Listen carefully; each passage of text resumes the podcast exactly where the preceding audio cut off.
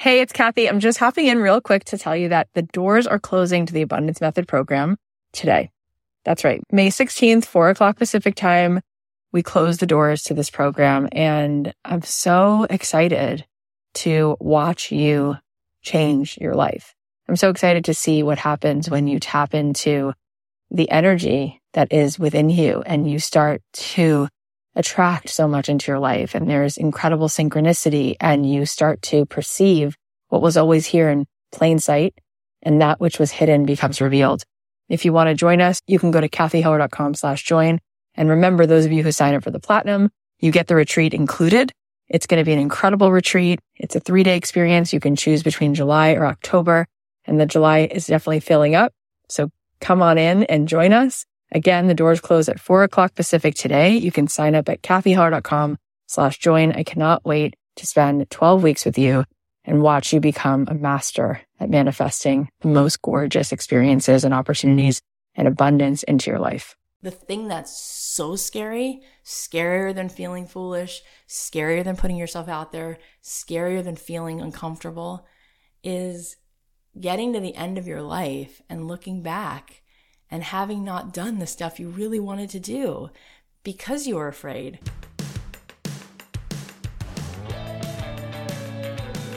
If you're a creative person, if you're a baker, a dancer, a photographer, a screenwriter, an actor, a comedian, a podcaster, and you want to figure out how to make a living doing what you love, this is the show. This is the show. Don't keep your day job. My name is Cathy Heller, and I'm a singer songwriter. I make a living doing what I love, and I want that for you. This is the show that's going to help you do that and give you not only inspiration, but some real life strategies. This is going to help you figure out how to take your creative passion and turn it into a profit. Thanks to Slack for supporting Don't Keep Your Day Job. Slack is a messaging app which brings all your team's communications together, giving everyone a shared workspace where conversations are organized and accessible. Go to slack.com to learn more. Thanks to ShipStation for supporting Don't Keep Your Day Job. Try ShipStation free for 30 days and get an additional month free only if you use my promo code DREAMJOB. Remember, free for 30 days and get an additional month free only if you use my promo code DREAMJOB. This episode is also brought to you by Skillshare. Skillshare is giving my listeners a one month free trial of unlimited access to over 17,000 classes. You can go to www.skillshare.com slash dreamjob to start your free month today. Hey guys, it's Cathy Heller. Welcome back to another episode of Don't Keep Your Day Job. We're going to do something scary today. We're going to talk about what scares us. We're going to talk about fear. Tomorrow's Halloween, no better time like the present. And I feel like this really is so important because we're all afraid. You know, as I'm talking to you right now, I have a voice in my head that's like, is this good enough? Is it great? Do they like it? We're all constantly battling that. And what I want to tell you is you are not alone. You are not alone. We're all scared. It's hard. It's hard to put yourself out there. It's hard to have the courage to want what you really want. It's hard to have the courage to go for what you want because you might get your heart crushed. You you might actually find out that, you know, somebody says no, you might get rejected and it isn't easy, but I'm telling you what, if you persevere and if you keep going, amazing things are going to happen. So, we're going to talk about fear today. We're going to talk about how to overcome fear. We're going to talk about some of the things that I've been afraid of in my life.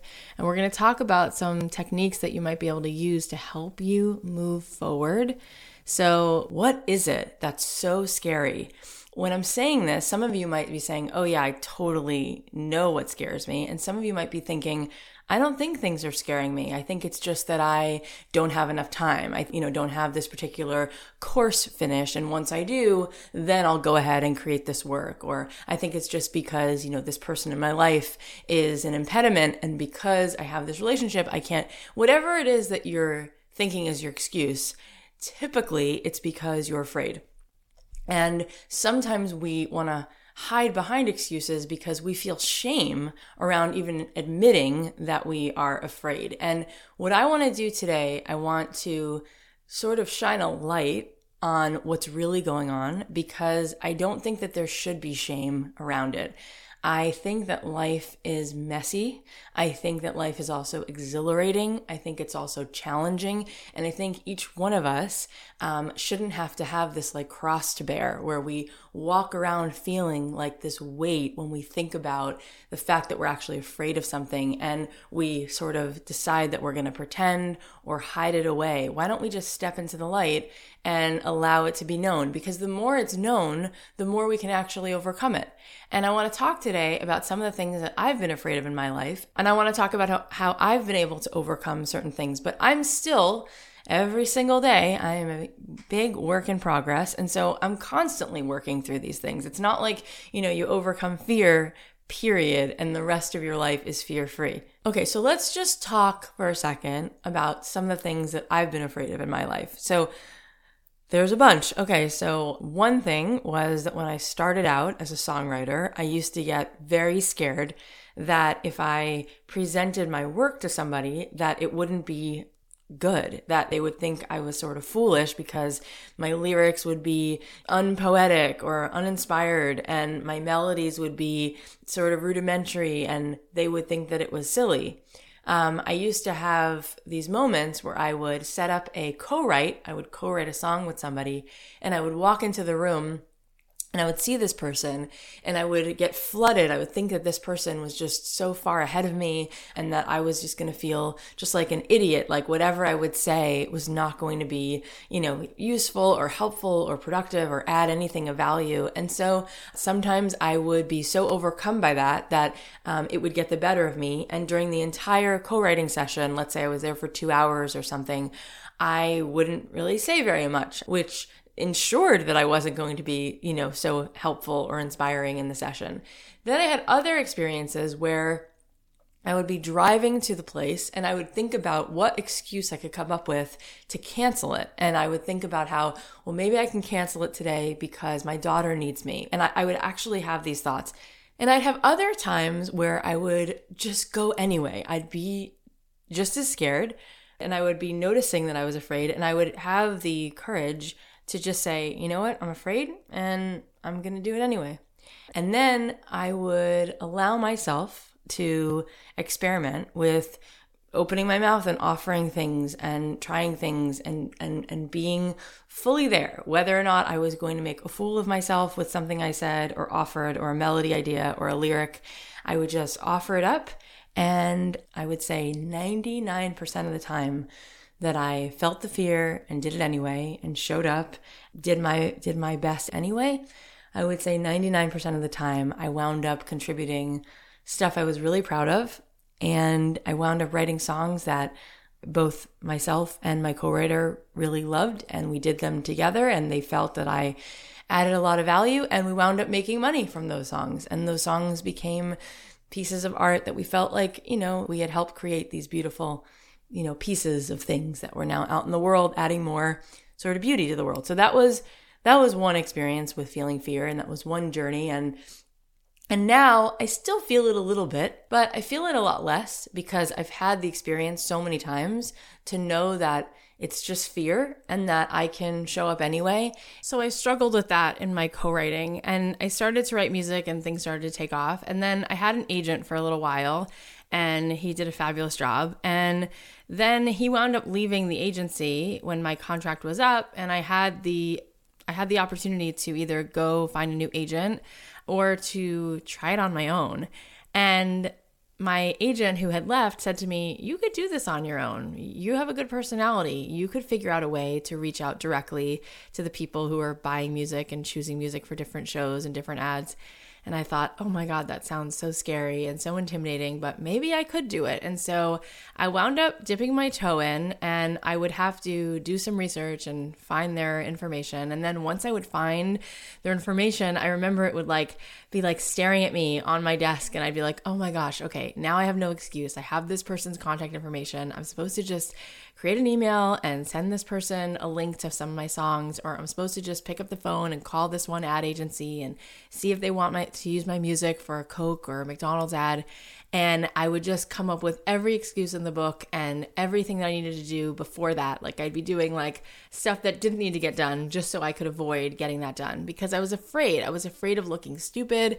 I was afraid of making the phone call and then sounding like an idiot and bothering them and all these fears. Like oh, I'm going to send this person an email and they're going to think that I'm annoying, or I'm going to call this person and I'm just going to be such a bother and, you know, just sort of not something that they want to do is talk to me. And so I'm going to feel like I don't know what I'm saying. And then I would say to myself, this is so stupid. How can I allow these fears to stand in the way? Like, I've worked so hard. I have this music. My other agent was successful at getting these songs, you know, into different shows and ads and stuff. So I think that the stuff has been vetted. I think the music is good. And I still felt scared to pick up the phone. I still felt like I was going to be a bother or that I wouldn't know what to say. And I said, I can't let that stand in my way. And so I would pick up the phone and I remember like when, you know, it was dialing, I'd be like, "Oh my god, I just want to hang up."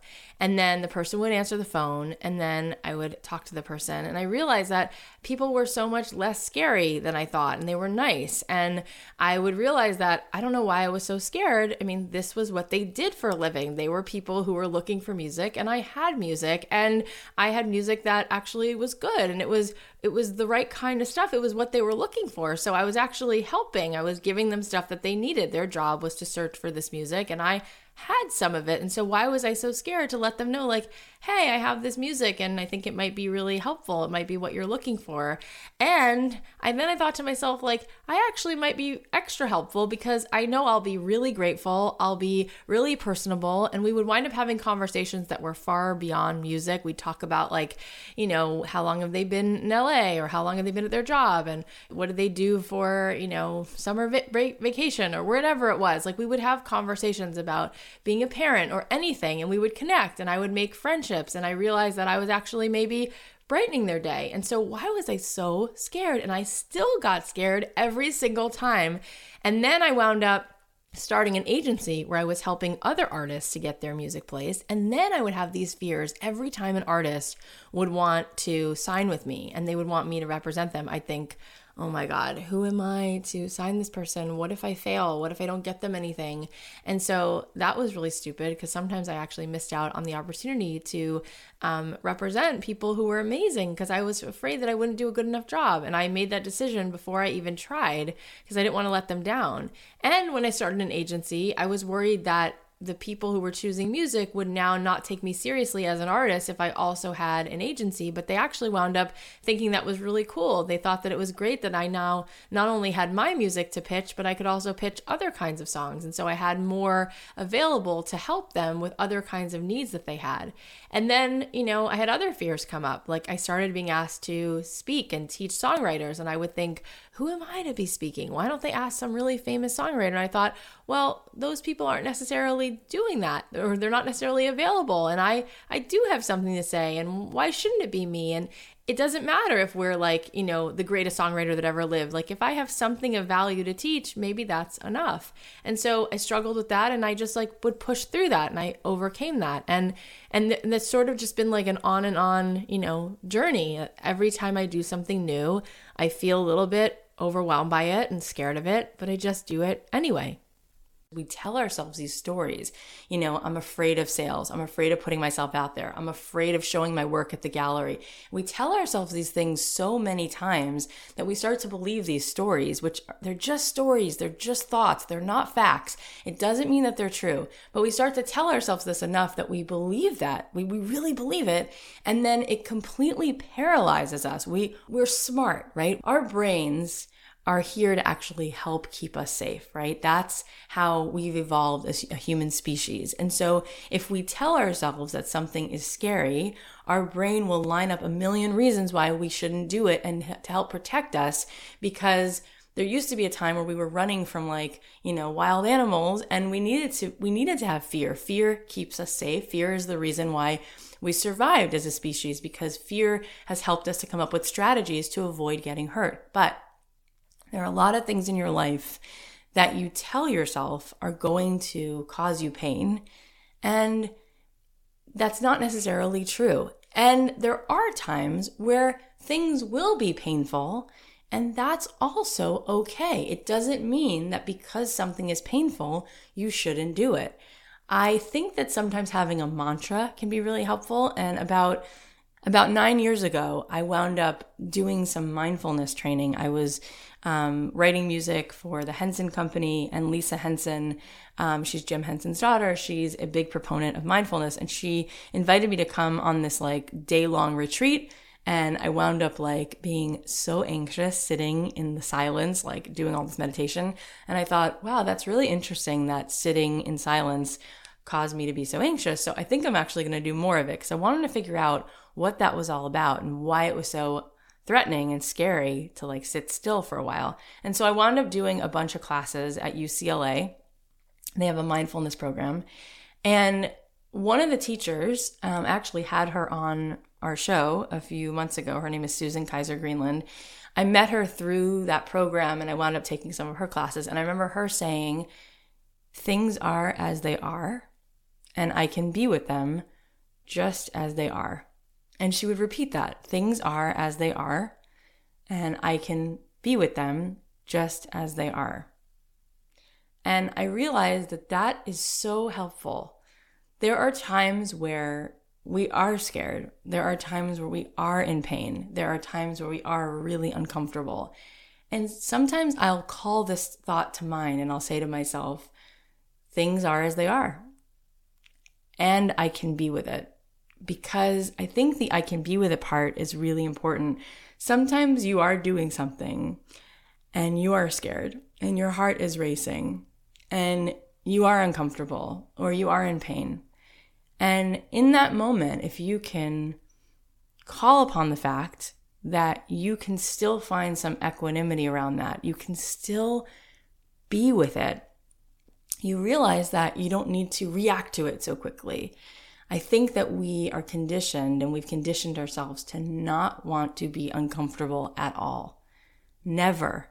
To never be uncomfortable, to never be in pain.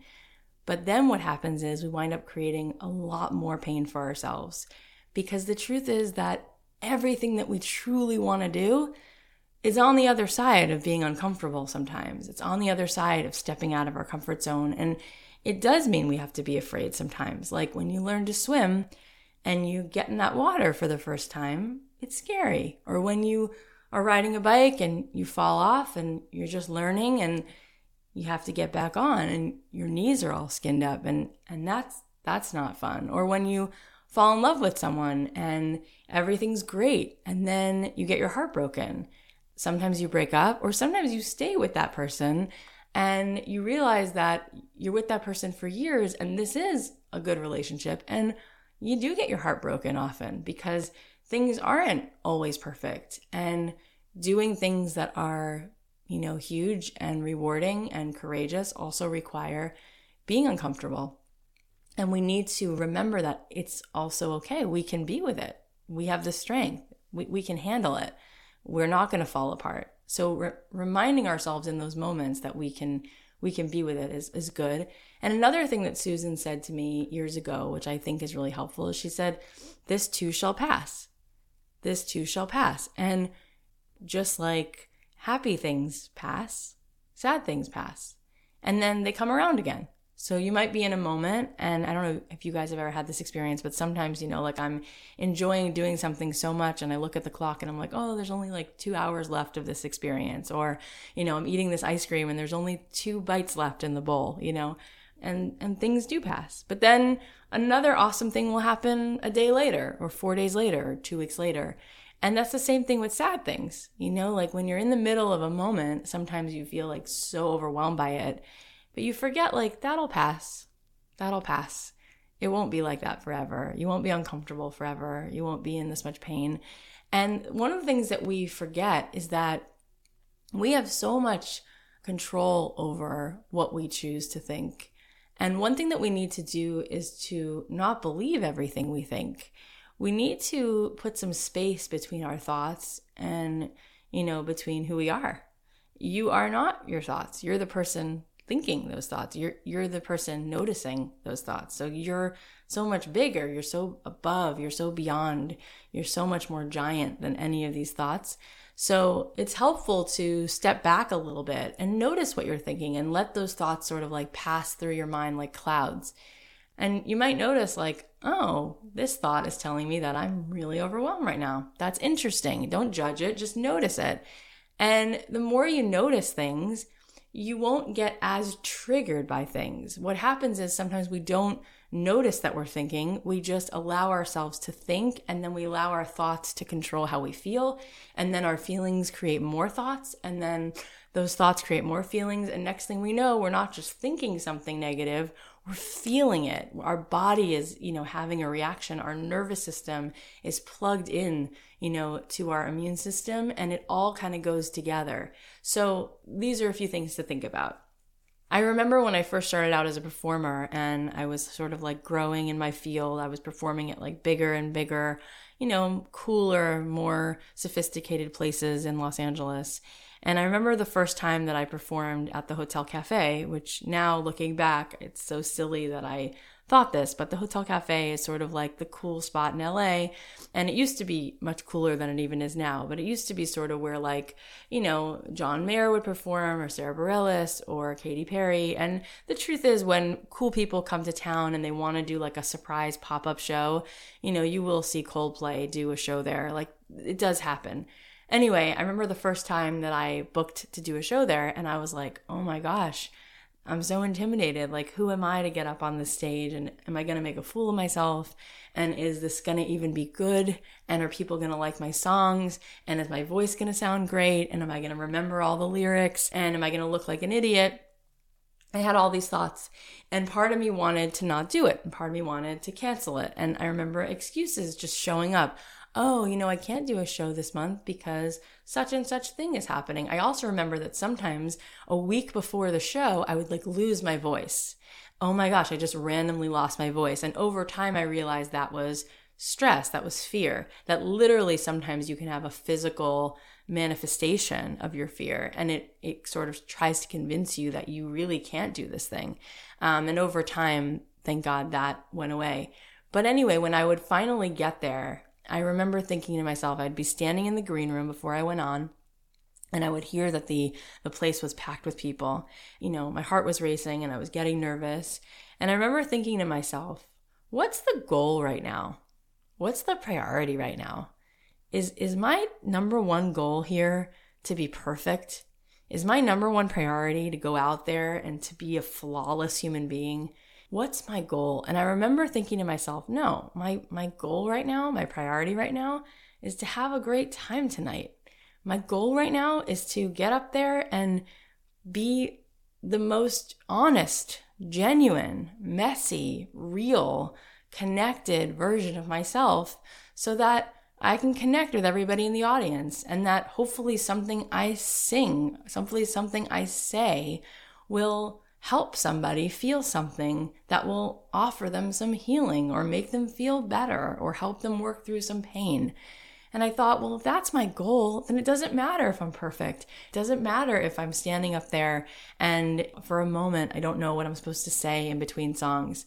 But what would matter is if I spent the entire time trying to be perfect, then I definitely wouldn't achieve my goal because I would have the worst time and I would be tense and then the audience would be tense. And if I was trying to be perfect and I was hard on myself the whole night, I wouldn't enjoy it and I wouldn't have fun, which means I wouldn't want to do it again. And if I'm not getting out there and doing it and I'm not sharing my work with anybody, then what's the point in writing these songs? Because I'm writing these songs to hopefully connect with other people and express myself and touch other people's lives. So I would think that. And it was so awesome because then I would get up there and I would just have fun and I would just relax. So I've had those experiences in my life and I I want to remind you of those things. I posted on the Facebook page. I said, "What what are you so scared of?" because I wanted to hear from you guys. I wanted to hear from our listeners. What are the things that scare you? And I want to read you guys some of these because I want to see if this relates to how you feel because you are not alone in your fear. Thanks to Slack for supporting this podcast. Slack is a messaging app which brings all your team's communications together, giving everyone a shared workspace where conversations are organized and accessible. Slack connects the tools and services you need in one place so you can reduce emails and streamline your team's communications. Organize your team with real time messaging, video or voice calls, group file sharing, and searchable archives all in one easy to use app. Slack also saves you time and improves productivity. Drag and drop file sharing that works with all apps you already use, like Zendesk. Salesforce, and Google Drive. Plus, tailor Slack to work with more than a thousand other apps. You can always pick up where you left off, no matter where you are. Slack, where work happens. Find out why at slack.com. That's slack.com. This podcast is also brought to you by ShipStation. When you're selling online, getting your orders out the door quickly can be tough. That's why you need ShipStation.com. It's the fast and easy way to manage and ship your orders all from one place. I strongly recommend using it because when I've talked to so many people who own Etsy shops or have their own businesses, sometimes they forget that the fulfillment of all of these products, shipping these things, actually is very taxing. And so if you use ShipStation, it makes it all seamless and easy ShipStation helps you get orders out quickly and keep customers happy, whether using Shopify, Squarespace, Etsy, BigCommerce, or over 75 other popular selling channels. ShipStation brings all your orders into one simple interface, making them really easy to manage from any device, even from your cell phone. Then use ShipStation to create shipping labels for all the top carriers, including UPS, FedEx, and USPS. Right now, try ShipStation free for 30 days and then get an additional month free only if you use my promo code DREAMJOB. Go to shipstation.com and before you do anything else, you can click on the microphone at the top of the homepage and type in Dream Job. That's shipstation.com and enter Dream Job. ShipStation. Make ship happen. Thanks to Skillshare for supporting our podcast. Skillshare is giving you a one month free trial of unlimited access to over 17,000 classes. Go to www.skillshare.com slash dreamjob to start your free month today. I think this is really cool. There's so many classes I wanted to take. When I was looking through Skillshare, I was like, oh my God, there's a class on making videos on your phone. There's a class on animation. There's a class on being a better copywriter. Like you name it, there's classes there graphic design, logo design, general design, visual thinking, illustration, watercolor, hand lettering, branding, email marketing, web design. There's street photography, photo editing, public speaking. There's everything. If you're looking to keep your design skills sharp with the next new design hacks, grow your business, or turn your passion project into a side hustle, then you should try Skillshare. With over 3 million members and more than 17,000 classes, Skillshare is the Netflix for online learning. Classes are taught by industry experts and experienced professionals. Perfect if you're looking to build your career and add impressive skills to your resume, or you just love to learn new things. Get unlimited access to all of this for a low monthly price. Never pay per class again. And for one free month, go to Skillshare.com slash dreamjob. That's Skillshare.com slash dreamjob. So here's what people said. Arlene said, What if everyone hates my work? And Amy said, I'm afraid that I'll try the thing I've always wanted and I'll suck at it and no one will like it and people will think I'm foolish. And Nicolette said, What if my family starves and we can't pay our mortgage? And Tasha said, Putting myself out there and risking getting rejected and told that my work sucks scares me. And Barbara said, What scares me is fear of failure, fear of people not liking my ideas, fear of not accomplishing my goals. I'd love to know how to put these fears at bay and go for it. And Debbie said, What if my best isn't good enough? And Amy said, It's fear of losing my family and friends if I succeed. People don't always want you to do well. And Kelly said, I'm afraid of messing up. I'm afraid of messing up and making mistakes and spinning out of control. I'm afraid of people not being able to trust me if I'm unreliable. I'm afraid I won't be able to trust myself if I make mistakes. I'm deathly afraid that these bad traits will ruin my chances at anything good and I'll never overcome them. And John said, I'm afraid of being un- unoriginal, mediocre. I've always wanted to be super. It scares me to think of putting myself out there and then someone saying, nah, it's not super at all. And Mariah said, I'm afraid of actually succeeding. I'm afraid of getting out there, giving it my all, and people recognizing my work. I'm afraid of the pressure. I'm afraid of the pressure I would be under to maintain that success. What if I make a mistake? And Kyle said, I'm a dental hygienist and I love your podcast. And I left a full time position with benefits because it caused me anxiety every time I went to work. And I was so afraid that I wouldn't be able to pay the bills. But when I left my job, other things opened up for me. And now I know that you have to let go and have faith to be abundant. I worked through my fears with the help of a coach just before I left. And up to a few weeks after, I could feel the anxiety in my body physically, not just emotionally. But so many things opened up for me. And one of the new opportunities is speaking and talking about fear. And I can't believe I'm speaking to my peers. I find that each time I do something outside of my comfort zone, the easier it gets to do the next thing that scares me and the more successful I feel. And Kyle said, Did I mention that I'm 56 years old? So you're never too old to reach your dreams. So, did you guys hear all that? Because do you notice that we're all sort of swimming in the same fishbowl? We're all sort of drinking the same Kool Aid.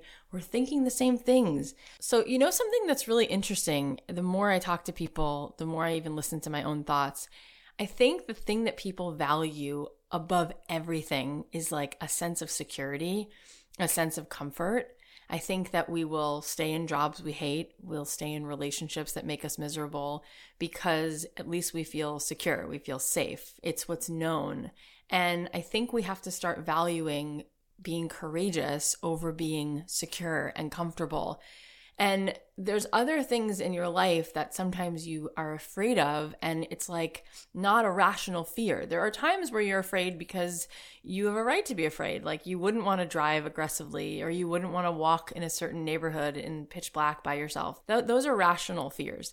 But there are times where I remember in my own life when I started, you know, having music and I wanted to start to get it out there and I'd have to send an email.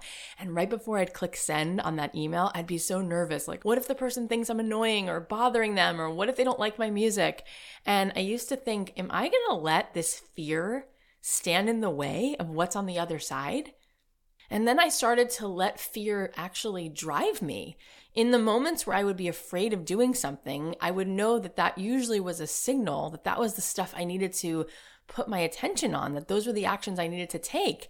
And I would get myself psyched up. I'd be like, I can do this. I have the courage to be uncomfortable if it means that I might be able to move my career forward. If it means that by sending this email, maybe I'll actually get an opportunity that I really want. If it means that maybe by being uncomfortable and making this phone call, on the other side, if I can push through that being uncomfortable, maybe I'm actually going to make something happen that I I deserve for that to happen. And that's my destiny. I'm not going to let being afraid stand in between me and what I really want. It's ridiculous. And I, when I would start to be able to at least call it into the light and see what it was for what it really was, I could then do something about it. I feel like there is a part of you there is a part of you that knows that you are so much stronger than this other part of you.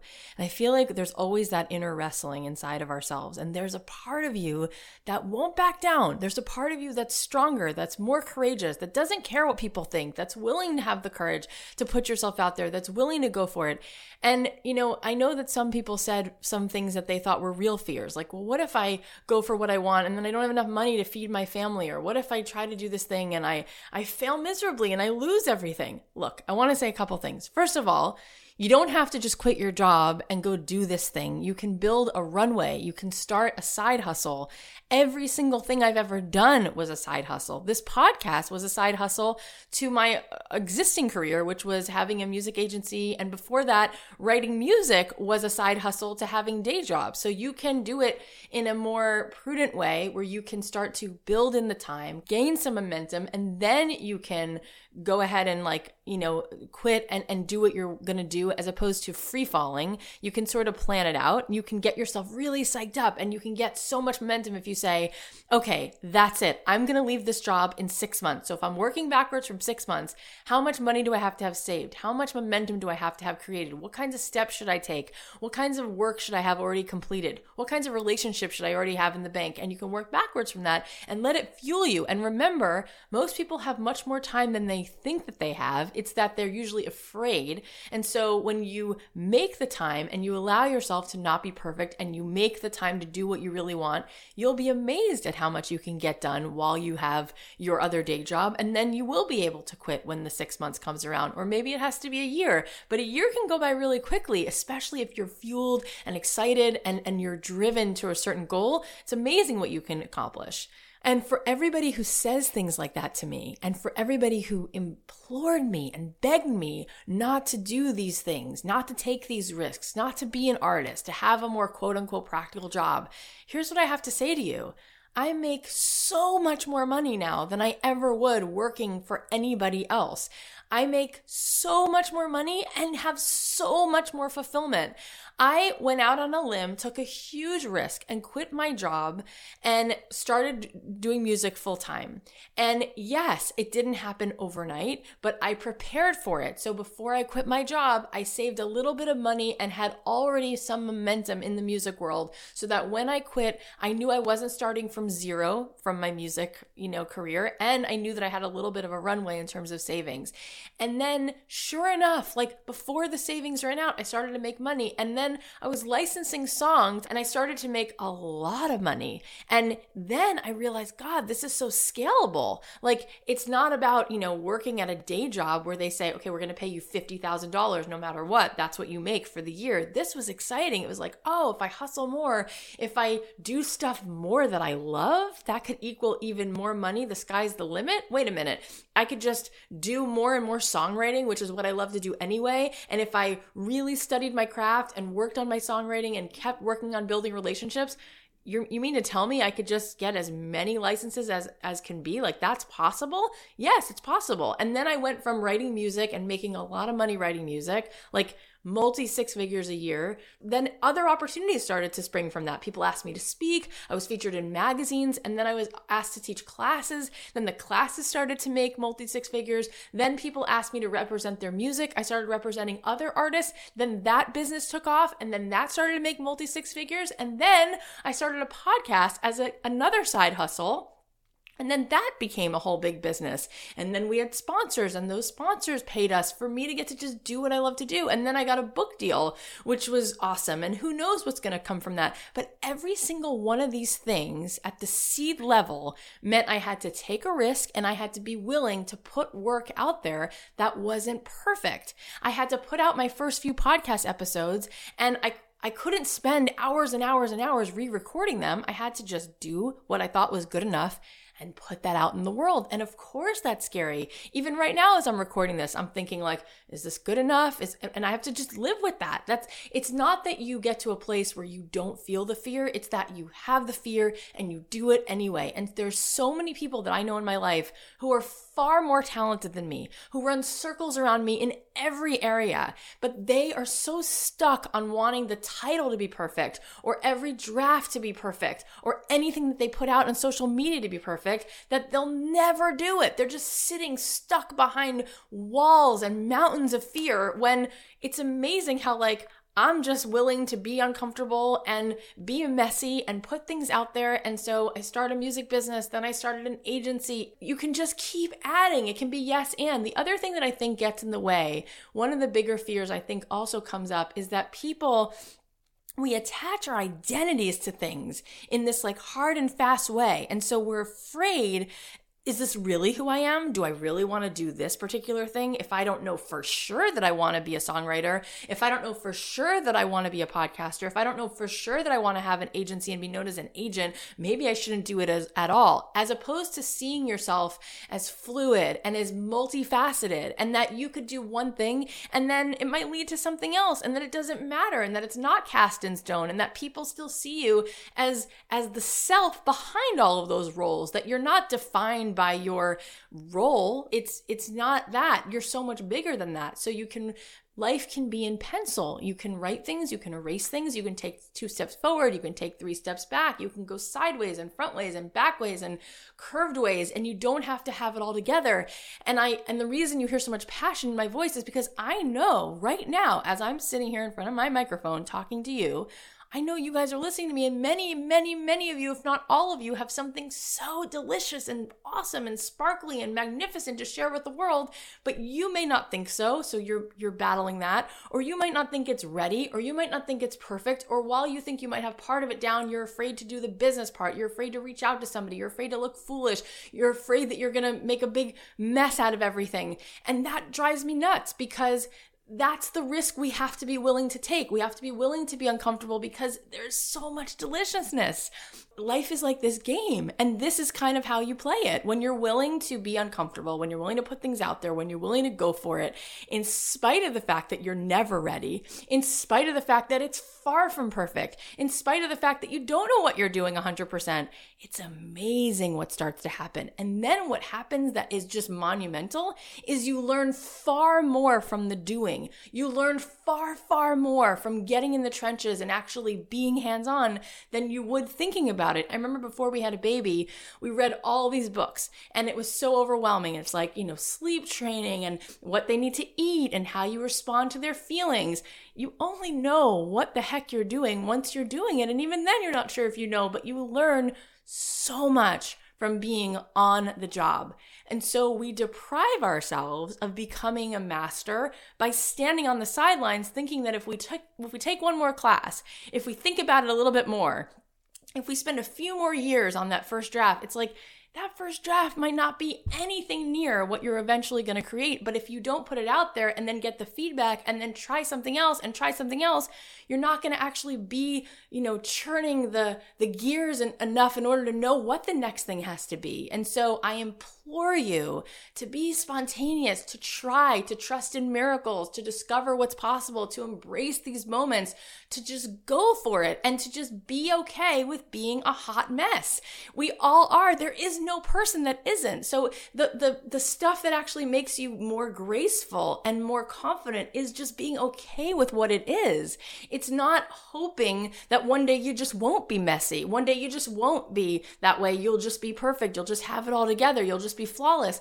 It's all a process and we have to give ourselves the grace and the permission to move forward even though we don't have it all together. And so when we do that, we learn a tremendous amount and the rewards, the rewards for that are staggering. If you seriously, and the reason I don't always like to talk about it is because I don't like to come across like my life is perfect because my life has also got lots of, you know, challenges in it. But as far as my career, as far as how fulfilled I am, as far as how much money I'm able to make, the kinds of things that I can buy, the vacations I can take, the, the opportunities that are open to me, it's because I had the courage to put myself out there. That's what I'm getting rewarded for. I put myself out there with my music. I put myself out there with trying to start an agency. Everything in my life has been like that. It's like, all right, well, I don't have it all together. I'm just going to do it anyway. Same thing with this podcast. You know, it's like, let's start a podcast. Okay, let's record some episodes let's put them out there let's see what happens same thing with my agency same thing with everything same thing with being a mom same thing with getting married like do you think that i have any clue what i'm doing when I was getting married that day. Like I just thought, you know, I think this is the right thing to do. Is it scary? Of course it's scary. It's all scary.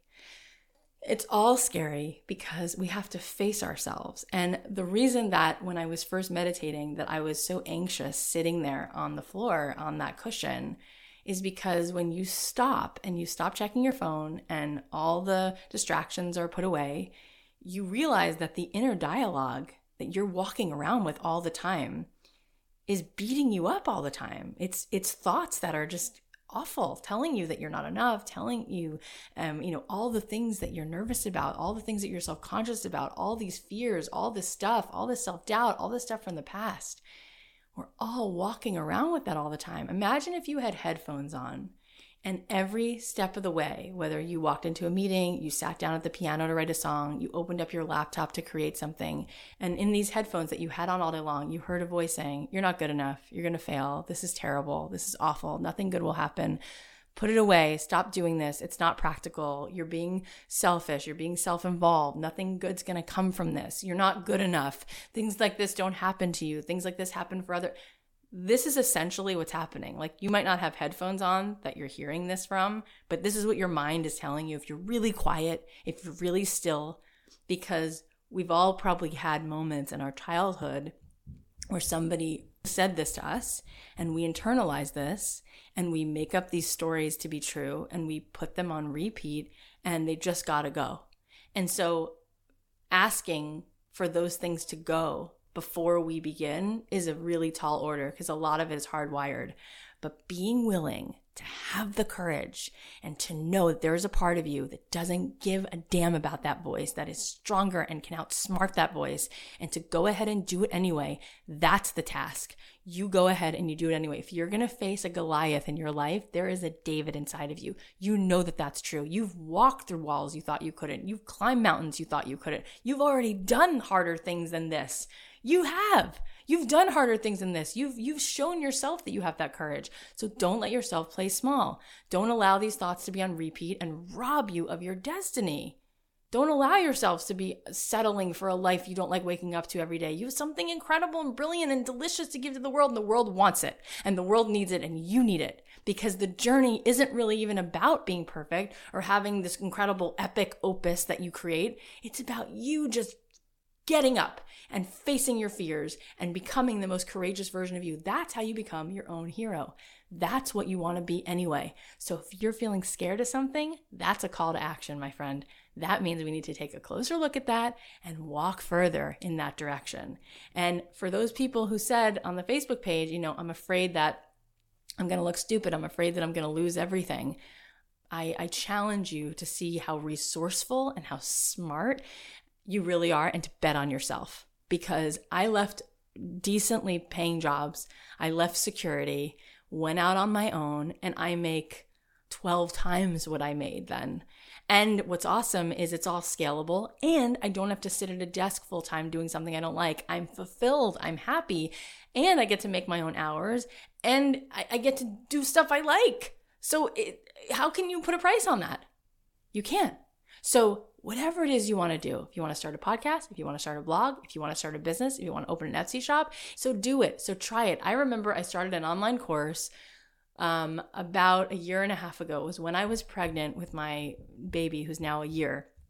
It was about a year and a half ago. And I was pregnant. I was tired. I was like, I'm going to do this course. I'm going to create an online course and I'm going to see how it goes. And I was creating a course for songwriters. And I would wake up every day so driven, so motivated. I'd wake up at like 5.30 in the morning before the other two kids woke up.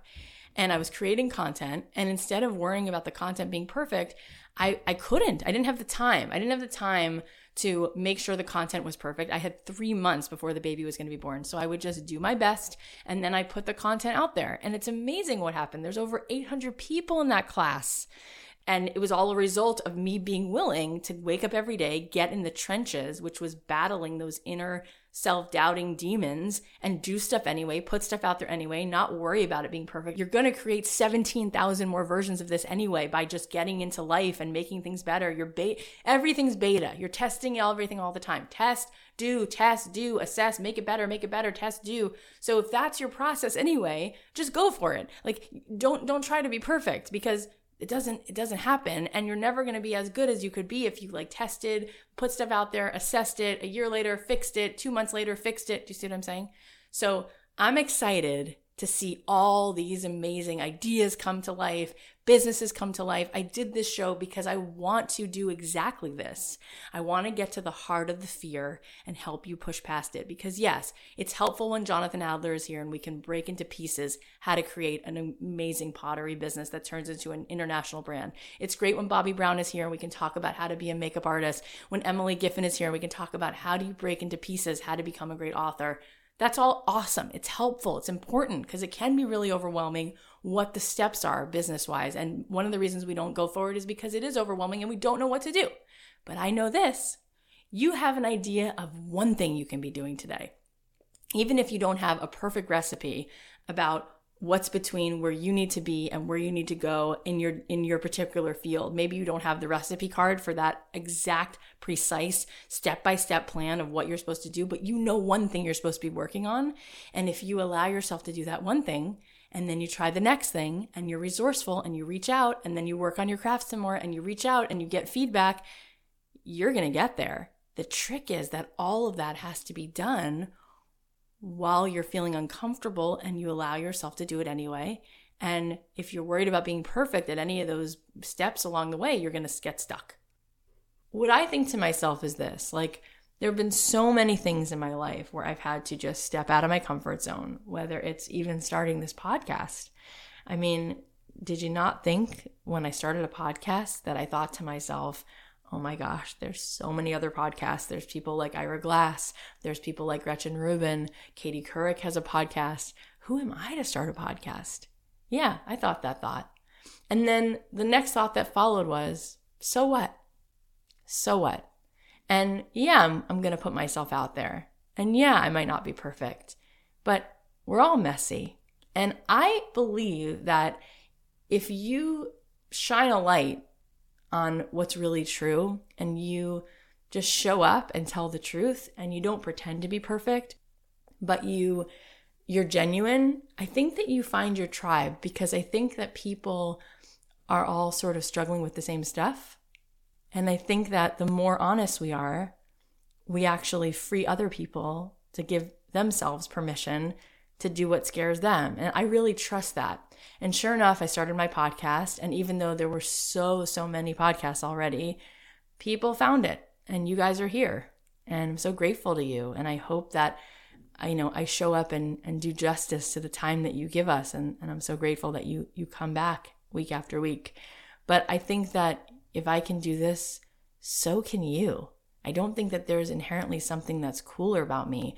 And I want to be here to encourage you to go for it because the thing that's so scary, scarier than feeling foolish, scarier than putting yourself out there, scarier than feeling uncomfortable, is getting to the end of your life and looking back and having not done the stuff you really wanted to do because you were afraid. What's really scary is feeling all those fears all the time because when you actually do stuff, you realize that it's not as scary as you thought it was going to be. And you realize that you're braver and stronger and you're more capable and you can be with things and you overcome fears. And then, yeah, there might be other fears that show up, but then you pursue that and you start to develop yourself and sculpt yourself into a person that you're really proud to be. And you keep putting yourself out there and then you inspire other people. And so what's really scary is allowing these thoughts to become bigger and huger and scarier than the thing actually would be itself. And then having that keep you from your life, from your destiny. And I think that this need to be perfect has just got to go. And I think we all have to be sharing with each other what's really true and messy because it allows all of us then to be a hot mess. We don't have to be perfect. Sometimes we're afraid to do things because we think about all the pain or all the loss that might happen. Like, let's say you're thinking about leaving your job and you think to yourself, but oh my gosh, I'm going to lose security of this current job. I'm going to lose this mentor who I work with, who is like helping me, you know, become a better version of me. I'm going to lose um, the income, the 401k, the peers that I work with, the lunch that I get to eat, all that stuff. And so we'll think about all the losses. And that stuff might be true. It might be true. It might be a big risk to take. But sometimes we don't think the thoughts of what is there to gain? What is there to gain if I do this? What is there to gain if I go for what I want? What might happen to me as a person? How might I grow? What might I learn from this? What might I actually make more money if I went out on my own? Might I actually find a sense of fulfillment and purpose that I don't have right now? Might I make new friends? I know for me, one of the other huge fears in my life has always been saying what I need to say. Like outside of career stuff, I feel like my my bigger fear has never been as much about the stuff I've been talking about in my career, even though that, that stuff shows up about, you know, wanting to be perfect or not look foolish. But my bigger fears have always been interpersonal relationships insofar as like I think to myself, you know, in a relationship, whether it's with a friend or a producer or a parent or anybody, I'm such a pleaser. Like I'm afraid to say what I really want to say or say what I'm thinking because I'm afraid like that person's going to get mad at me. That person's not going to like me. And then I think to myself, so what? Okay, so the person won't like you. There's a great line in Wicked where Elphaba says, well, if that's love, it comes at much too high a cost. And I've thought that sometimes in my life. Like if being in this relationship with this person, whether it's a friend or a coworker or my parent, whoever, if it means that I can't be myself, if it means that I can't say what I need to say, then that that comes at too high a cost. If it means that this person wouldn't love me or wouldn't like me or wouldn't want to be in this relationship anymore because I spoke up and said how I felt, then that's not worth it. However, as much as I can say that to myself, I still get scared of that stuff all the time. I'm still in situations where people are saying things and I'm uncomfortable and I just don't say anything. I just smile and nod and look away because it's sort of like there's certain fears that are deeply ingrained in us. I remember that I thought this thought a few years ago. I thought to myself, not everyone is going to like me. And I said, wait a minute, that's actually really profound. Not everyone's going to like me, and that's okay. And when you really let that be okay, it's really liberating. Do you need the whole world to like you? No. Is it okay if you are who you are and out of the 7 billion people in the world, Not everyone likes you. Not everyone relates to you. Not everyone thinks that what you're doing is so great. That's okay. It's really liberating actually because it frees you from having to please everybody. It frees you from having to be everything to everyone. How about doing your very best to be yourself and to serve the world at the same time and to trust that that's enough?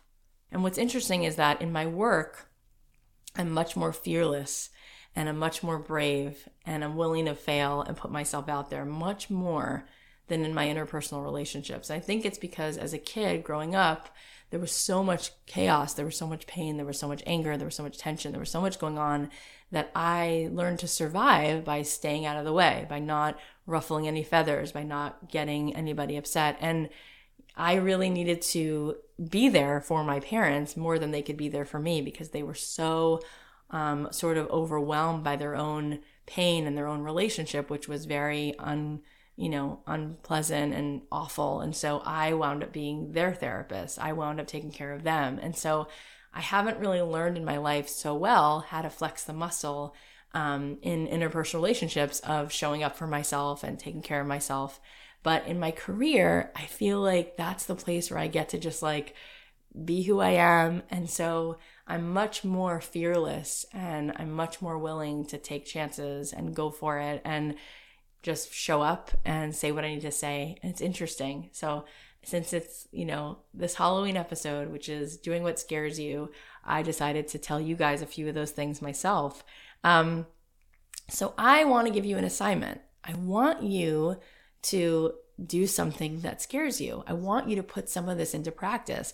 I want you to come to the Don't Keep Your Day Job Facebook group or Facebook page, or come to my Instagram and tell me in the comments. I want you to tell me what you did because I want you to practice seeing if any of this stuff is true. If you go ahead and do it and you tell yourself that you can be with it, does the fear feel more sort of manageable?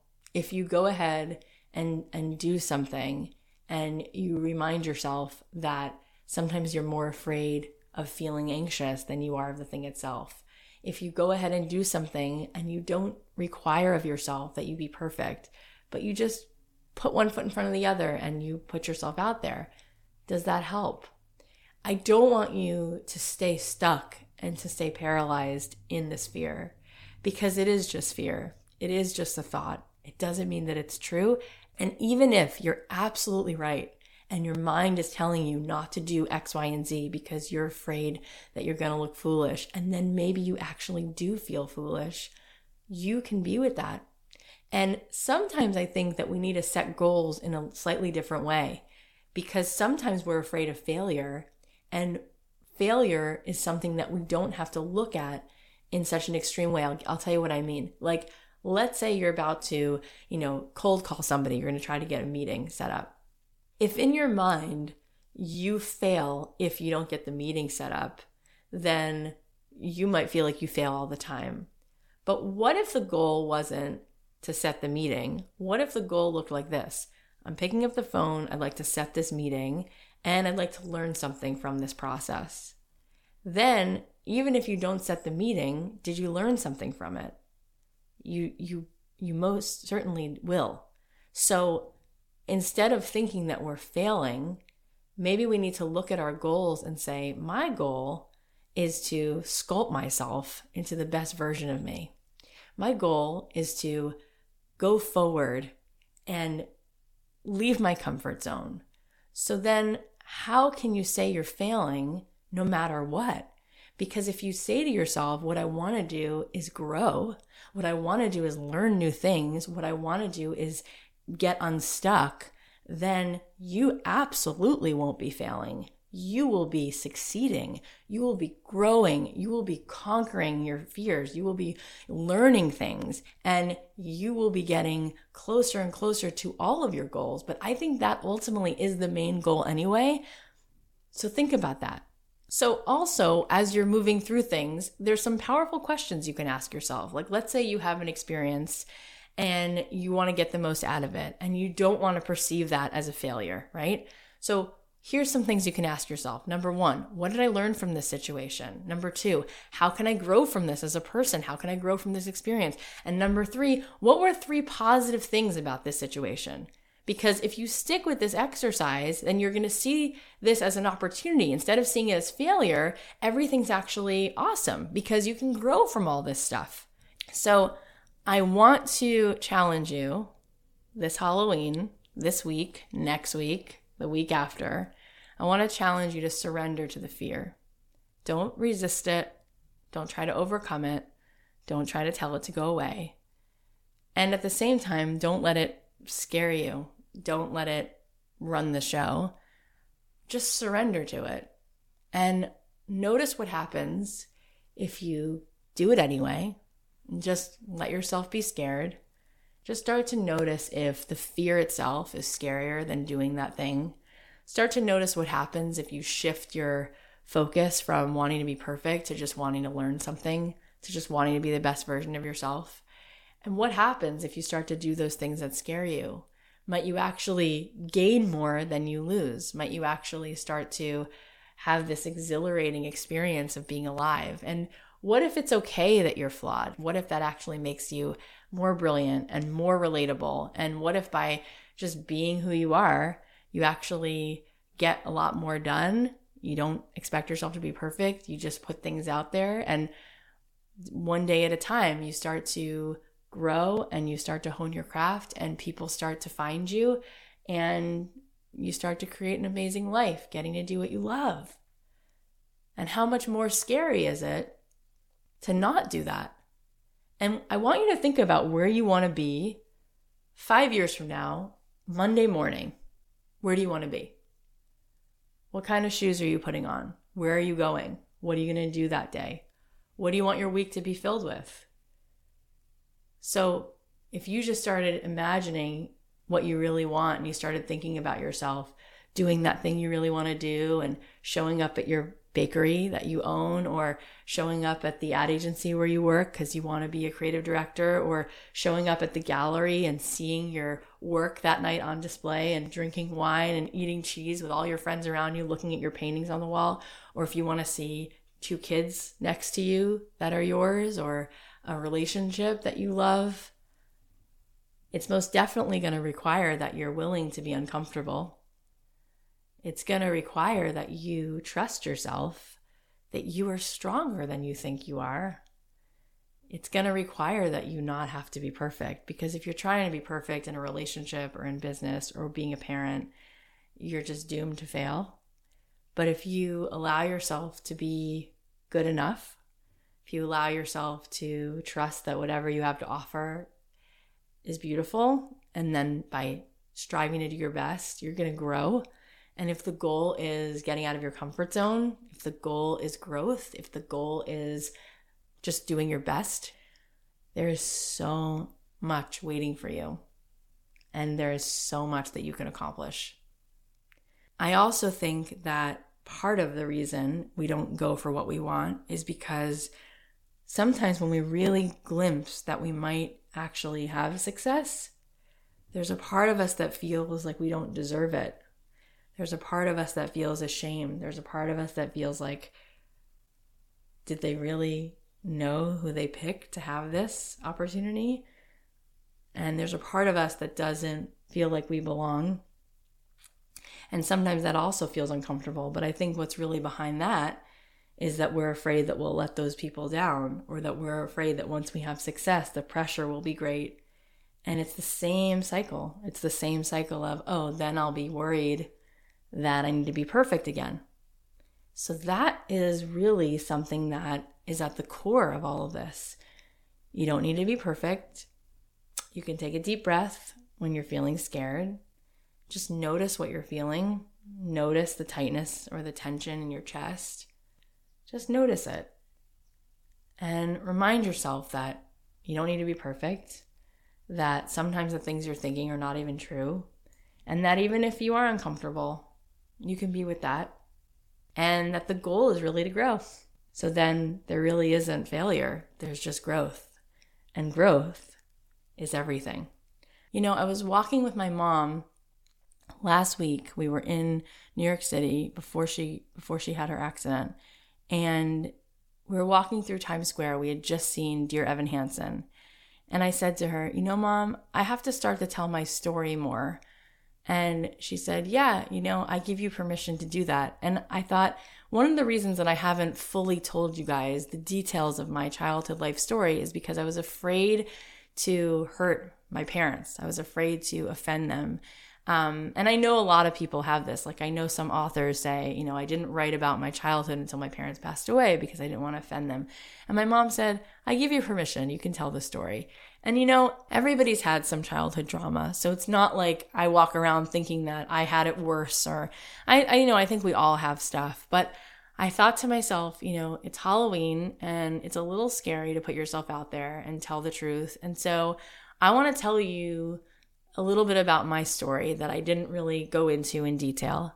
And I hope that by me doing this today, which is a little uncomfortable, a little scary to tell, it'll encourage you to do more things that scare you. So here I go to tell, you know, thousands and thousands of people some details that I haven't really shared before. So when I was growing up in my house, I was pretty tense a lot of the time. My parents didn't have a very happy marriage. They eventually got divorced, but when I was growing up, I I was aware that my mom was, you know, suffering from a lot of anxiety and a lot of depression and my dad was very angry a lot of the time and filled with a lot of rage and very unfulfilled and very frustrated. And um, as I got older, you know, things got worse and worse. And my parents eventually split up, and my mom um, didn't want to live anymore. And my mom would, you know, let me know that. And she was very suicidal and very unhappy. And she had like a complete nervous breakdown. And I was living with that day after day. And it was very overwhelming and awful and sad and scary. And it made me feel pretty hopeless. And at the time, as a kid, I didn't have a lot of tools or I didn't have a lot of, you know, books or mentors or thoughts that I could hold on to that helped me overcome the stuff. And so it was pretty scary and overwhelming. And I went through, you know, my own bouts of feeling depressed and overwhelmed. And I was determined to leave for college, even though I barely graduated from high school.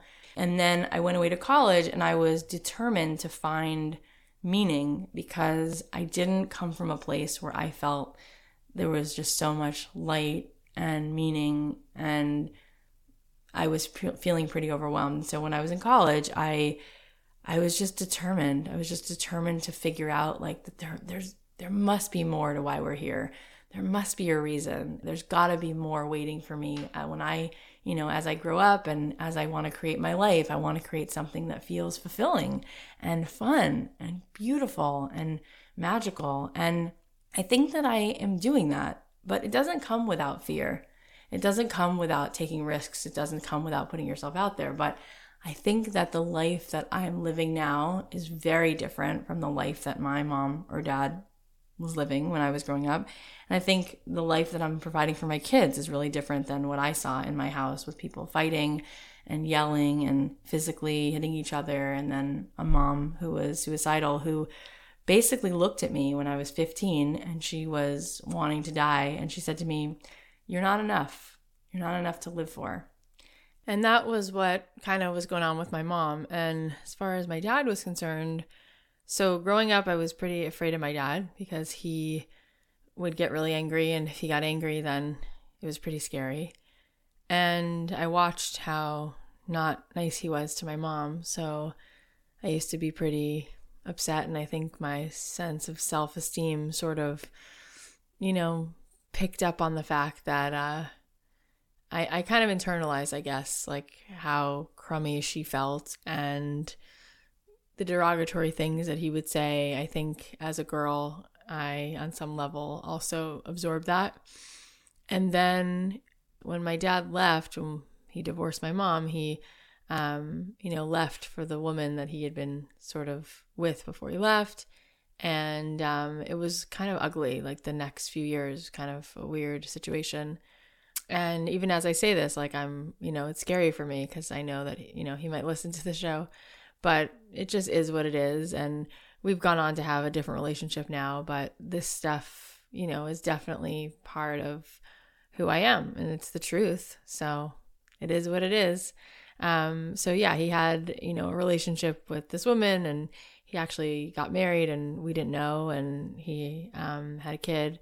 And my sister and I felt like he kind of moved on to have like a new life and we weren't really in the picture and he barely spoke to us or saw us. And um, I went actually several years without really hearing from him. Like he would miss birthdays of mine or just wasn't really a priority and I felt pretty insignificant. And I really didn't have anybody, you know, sort of there to kind of reassure me that I really mattered.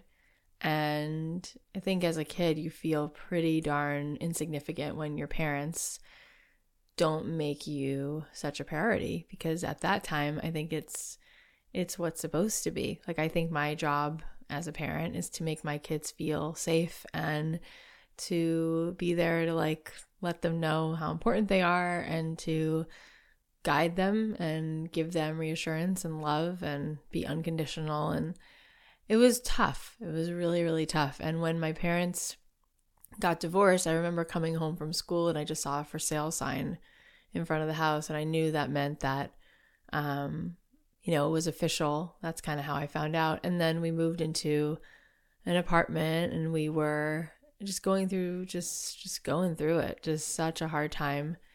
And um i remember you know trying to be my mom's cheerleader and trying to encourage her to fight on every single day. And it was very taxing and exhausting. And so it was just a really tough time. And I'm saying this for two reasons. One, because this whole show is all about, you know, doing what scares you. And this is really you know, uncomfortable. It's not pleasant to have to like, you know, talk about this stuff.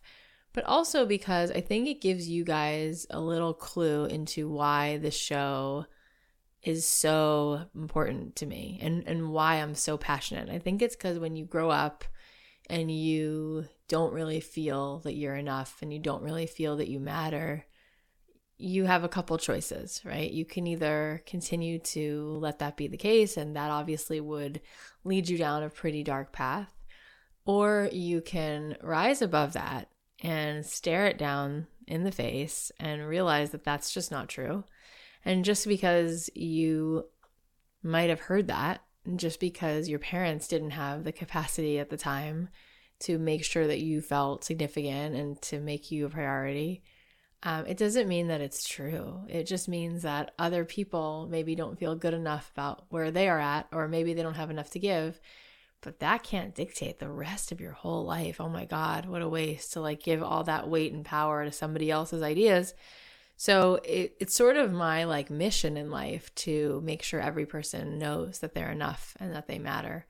I think because, you know, when you've been in a well, you can help someone out of a well. And I've, I've been there and I'm here to tell you that that's that's all not true. You matter no matter what. And in life sometimes I think you have to be the one to sometimes fill up that hole for yourself. Since I am feeling pretty conscious of my parents' feelings right now, I will say that you know, it's many years later now and my parents they they, you know, both have owned up to, you know, whatever happened and they feel terrible. You know, they wish that they could have done it different. And my dad is now happily married to someone else. He's been with her for a while and she's great. And I feel like she's made him into a much more whole person by, you know, having love. It's just amazing. And my mom, I think, you know, has really forged a new life for herself. And in some ways, she's much more happy and together. But there's still a lot of residue and nobody's really totally perfect. And, you know, you don't really ever fully shake the effects of that. And when you're carrying around, you know, a part of you that just still, you know, has this this imprint from some of this stuff that just kind of stays with you a little bit no matter what there's always like this effect this lasting effect and sometimes i wish that that would just go away and leave me alone but i know that you know, we're all broken in parts, and the best we can do is just fill ourselves up with like the most delicious stuff that we can and just not let any of this dictate what the future should look like. The past doesn't have to mean where we're going, it can just stay in the past. And maybe we can actually use it to push ourselves to even greater things and more delightful things because we can use it as sort of like resistance and give us clarity about what we what we don't want and so we know what we do want. So we covered a lot of things and I just want to say as many times as I can possibly say it, you're not alone. You're amazing. I feel you. I'm totally just like you. Um, it makes me want to cry right now saying it because I know what it feels like. I get it. We're all human. We all are afraid to put ourselves out there. We're all battling those inner demons and those self doubting thoughts. And we owe it to ourselves to do it anyway. We owe it to ourselves to make ourselves happy and to get to live a life that we love waking up to. You deserve that. You should have it. You are enough. You are more than enough. You are so, so much more than enough and there's no time like now. So let's go.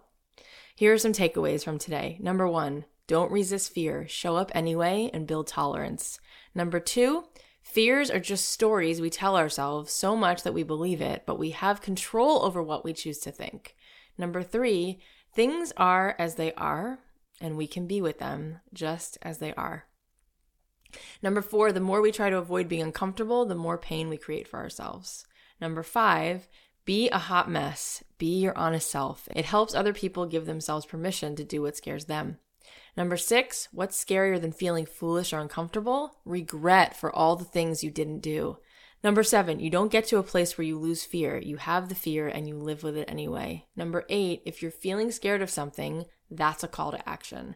Number nine, life can be in pencil. The roles we take don't define who we are. Number 10, stop reading the manual. Just go out and do it. Number 11, we always think of what there is to lose, but what is there to gain? Number 12, do something that scares you, put it into practice. And number 13, don't evaluate your goals on a success or fail basis. Make it a goal to learn from the process. All right, so every week I've been closing the show with a song that I wrote, and this one feels very appropriate for today. It's called I'm Not Afraid to Be Brave, and I hope that as you listen to it, you will give yourself permission to step out into the light to step forward no matter what and just know that you matter. You're significant. Doesn't matter if you're not perfect. Doesn't matter if you have it all figured out. You matter. You're good enough.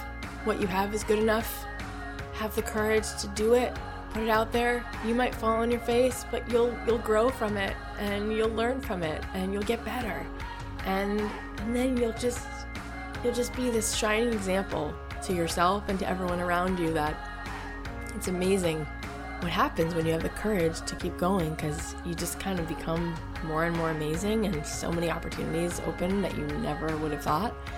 So I'm cheering for you. I love you. I want to hear your stories. Come to the Facebook page and tell me how you feel about this episode. Tell me what came up for you. Tell me what you want to try to do and just keep me posted because I read all the comments on Instagram, I read all the comments on Facebook, and I'm just continuing to cheer you on.